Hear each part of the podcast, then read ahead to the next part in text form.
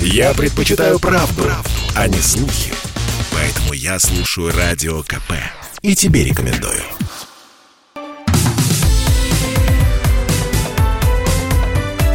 Как дела, Россия? Ватсап-страна! Вы слушаете радио «Комсомольская правда». Антон Челышев, микрофона по-прежнему. Мы говорим на главной теме дня сегодняшнего. Прямо сейчас, э, прямо сейчас вновь к событиям, которые происходят в Афганистане.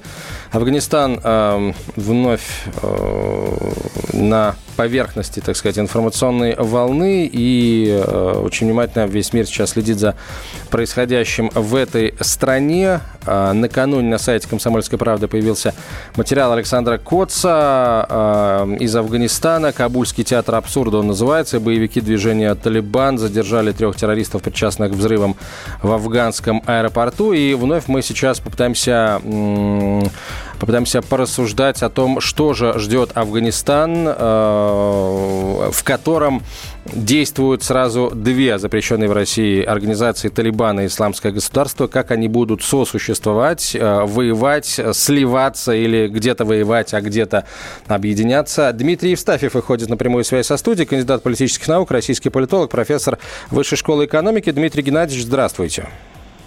Здравствуйте.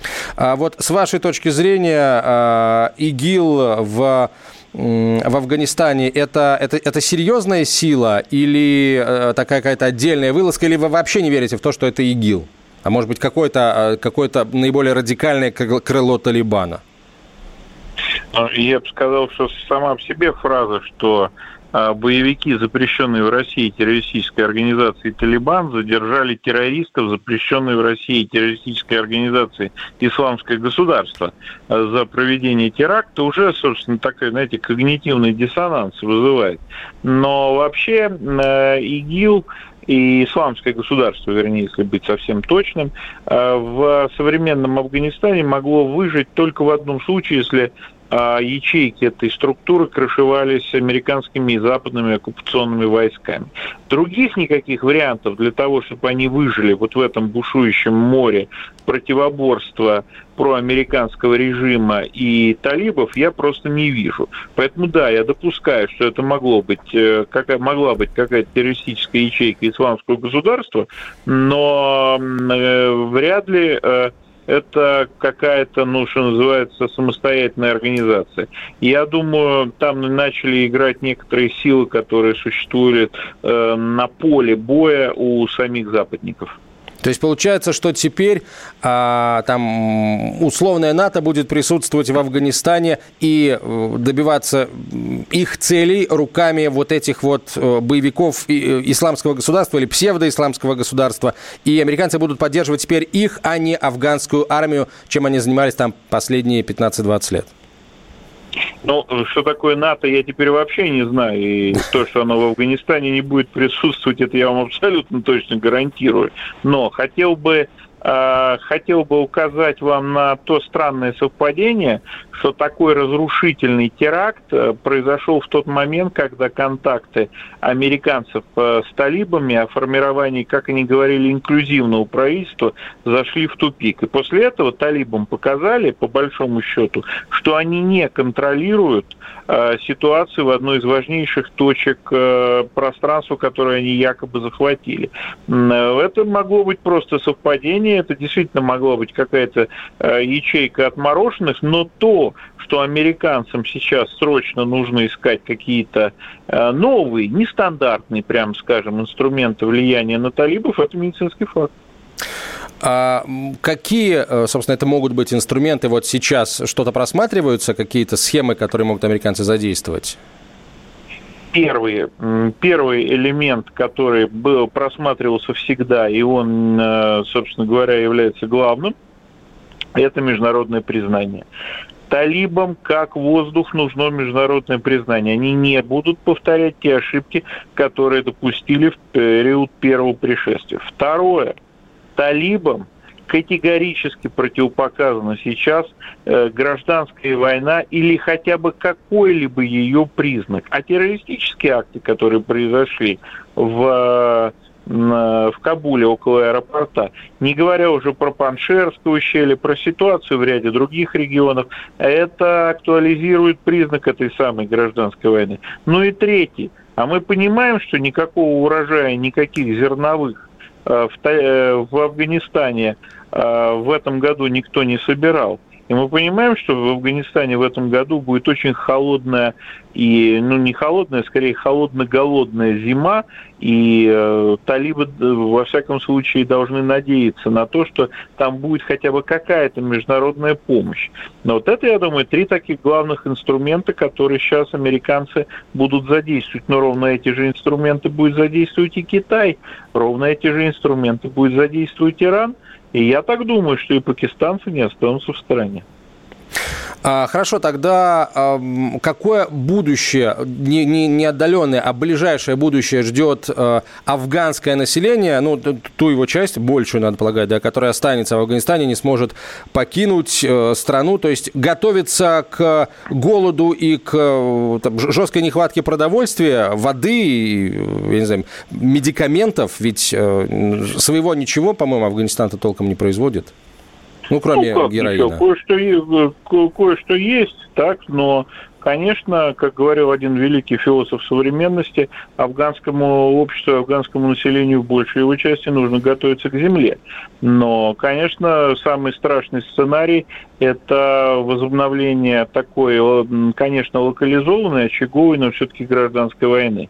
И в данном случае главная точка бифуркации – смогут талибы в ближайшие две недели сформировать некое подобие органов власти, который, по крайней мере, может, сможет претендовать на то, что они есть власть в Афганистане, или нет, потому что если они не смогут, да, тогда ситуация пойдет по наихудшему сценарию. А если смогут, тогда, по крайней мере, будут легализованы международные контакты с ними и, возможно, некий, э, некая гуманитарная вспоможение на зимний период. Но это тактическая перспектива. В стратегической перспективе я как бы ничего хорошего там пока не вижу. А к чему готовятся тем, кто а, сейчас заботится о целостности, о безопасности таджикско-афганской границы? А, людям, которые заботятся о безопасности где бы то ни было, а, в условиях реальности вооруженного конфликта, надо всегда действовать а, исходя из наихудшего сценария. Собственно, наши военные, слава богу, именно так и действуют. Поэтому нам нужно, нам нужно готовиться к э, наихудшему сценарию, который в данном случае это масштабный перехлест беженцев через границу и формирование э, на границе с Афганистаном ситуации, которая которая будет напоминать ситуацию, которая э, возникла после 49 и после 67 года на, на Ближнем Востоке, когда Израиль захватил те земли, которые были выделены под Палестину, и когда образовалось несколько миллионов беженцев на сопредельных территориях. И это было источником долговременной нестабильности. Если удастся избежать вот этого сценария, который, я считаю, наихудшим, а, то тогда, ну что, будем, как говорится, уже дальше действовать, исходя из сложившейся ситуации, но из не, уже не из наихудшей. Угу. Дмитрий Геннадьевич, и э, еще один вопрос, который, опять же, наверняка вы слышали, и отвечать на него приходилось. Тем не менее, а будущее вот тех сил сопротивления талибам, которые сейчас сосредоточены в Паншерском ущелье и а, руководит которыми, ну, я уж не знаю, реально или номинально а, руководит а, сын Ахмад Шаха Масуда, а, что, что будет с ними? Их захватят талибы или, может быть, какая-то третья сила извне а, захочет именно вот э, в паншер вложиться, как, такой, как в такой очаг сопротивления талибам, например? Ну, опять же, все. Во-первых, я считаю, что сын Ахмад Шах Масуда это скорее медийное лицо, угу. наиболее приемлемое из всего того, что есть у антиталибских сил а, в Афганистане на сегодняшний момент. Опять же скажу, что все решит ближайшие полтора-два месяца. Если Паншерское ущелье удержится, то тогда, да, появятся инвесторы в кавычках, которые вложатся э, в некий анклав э, такого антиталибского толка. И этот анклав тогда будет расширяться. Но в целом за пределами Паншерского ущелья, за пределами некоторых хазарийских районов, э, я бы сказал, что будущее антиталибской оппозиции пока выглядит очень туманным, потому что оно сли, а, вот это вот антиталибские силы слишком связаны с Соединенными Штатами и Западом. Слишком над ними будет висеть вот эта картинка эвакуации из Кабульского аэропорта. У нас минута до конца эфира. Дмитрий Геннадьевич, какое развитие событий? Я понимаю, что э, такое, э, может быть, рано об этом спрашивать. А какое развитие событий в Афганистане, ну, по крайней мере, в ближайшие месяцы будет э, на руку России, будет соответствовать на, нашим интересам? Ну, по крайней мере, не будет нести нам каких-то проблем дополнительно? Значит, до известной степени нам все равно, но только до известной степени. Для России было бы очень нежелательно а, возникновение напряженности на границах Афганистана, на северных, я имею в виду, границах Афганистана. И в этом смысле мы, конечно, вот э, удивительным образом заинтересованы в том, чтобы у талибов что-то получилось с точки зрения государственного строительства. Спасибо большое, Дмитрий Геннадьевич. Дмитрий Евстафьев был на связи со студией, а, российский политолог, кандидат политических наук, профессор Высшей школы экономики. За развитием событий в Афганистане очень внимательно следим на сайте «Комсомольской правды».